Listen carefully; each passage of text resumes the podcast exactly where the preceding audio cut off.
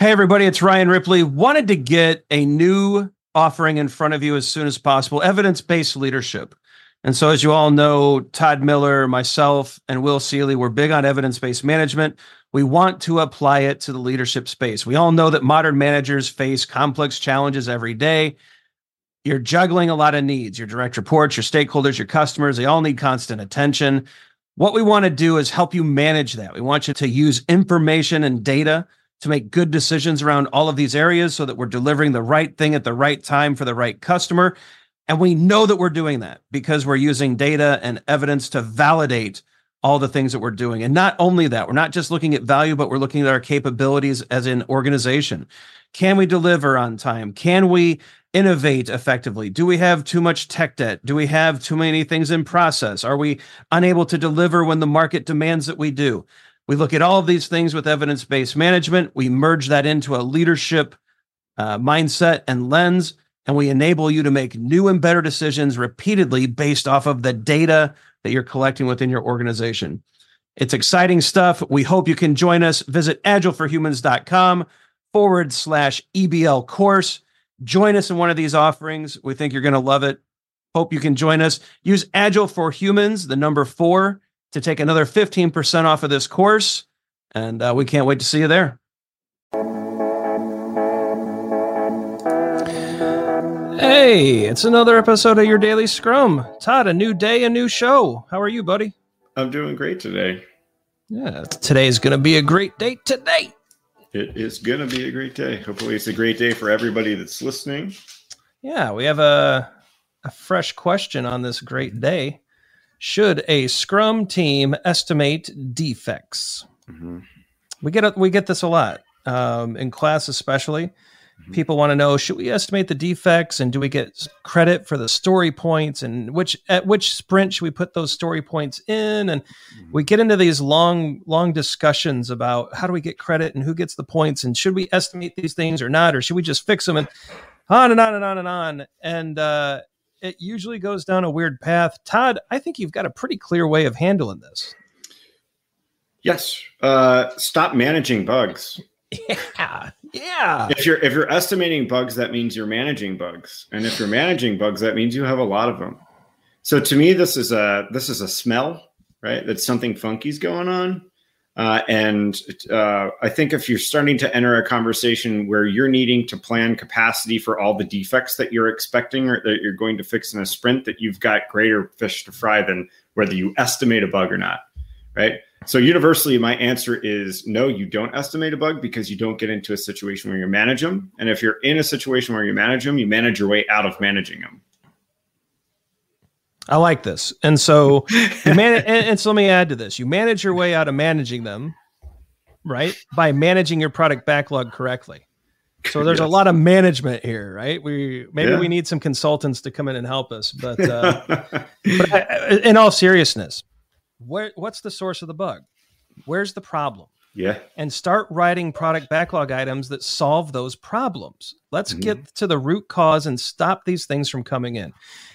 Is there a hole in your definition of done that's allowing these escaped defects to make it into the world? Get to the root cause of what's causing these defects. Start estimate those product backlog items that solve the root cause. Get those product backlog items implemented, and then watch the defects disappear. Yeah. Right. Figure out the dark corners of your application, and just stop managing bugs. I think that maybe some people are going to be disappointed in the fact that we didn't answer this. I guess we did answer it. Don't estimate them because you're managing them then.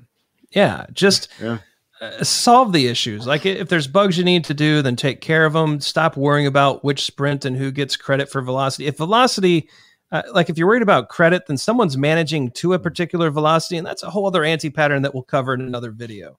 Right. Because that's a big mistake as well. Now you're managing bugs and you're managing to velocity. That's the double management whammy we all want to avoid. No whammies, right? Yeah, no whammies. No whammies, like you're hitting the button, right? I'm also to put that in Kanban, in the Kanban world too, we get asked the question as to whether you include the cycle time of a defect in your and when you're doing an SLE calculation, right? Whether when you're coming up with a probabilistic forecast for a service level expectation, I still feel the same way. You're managing a bug, right? Like I still feel the same way. So we're still probably going to see, it's interesting you shifted over to Kanban just real quick. That work item is still going to shift and go through our system, mm-hmm. right?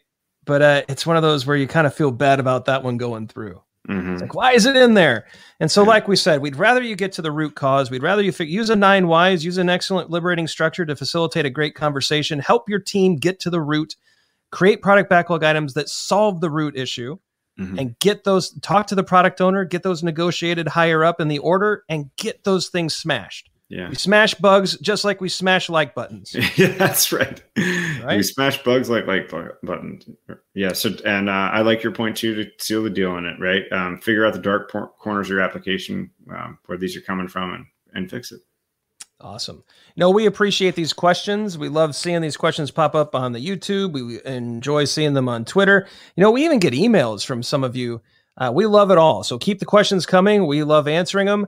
Be sure to smash that like and subscribe button, just like we smash bugs, so that when the next video is coming out. We release frequently. We've got Fixing Your Kanban, Fixing Your Scrum, Your Daily Scrum, Craft Brewed Agile, Agile for Humans, the core flagship podcast that started it all.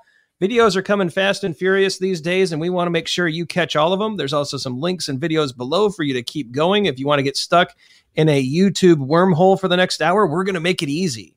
And so hopefully you get some good value out of that. And you know what? Today is Your Daily Scrum. We'll probably see you tomorrow. So let us know what you think. Leave us those comments below. Cheers.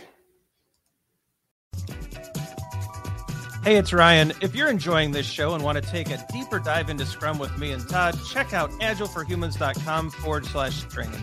Be sure to also look at the show notes to subscribe to our newsletter, get a copy of our book, Fixing Your Scrum, and learn more about working with us at Agile for Humans. Thanks for listening, and Scrum on!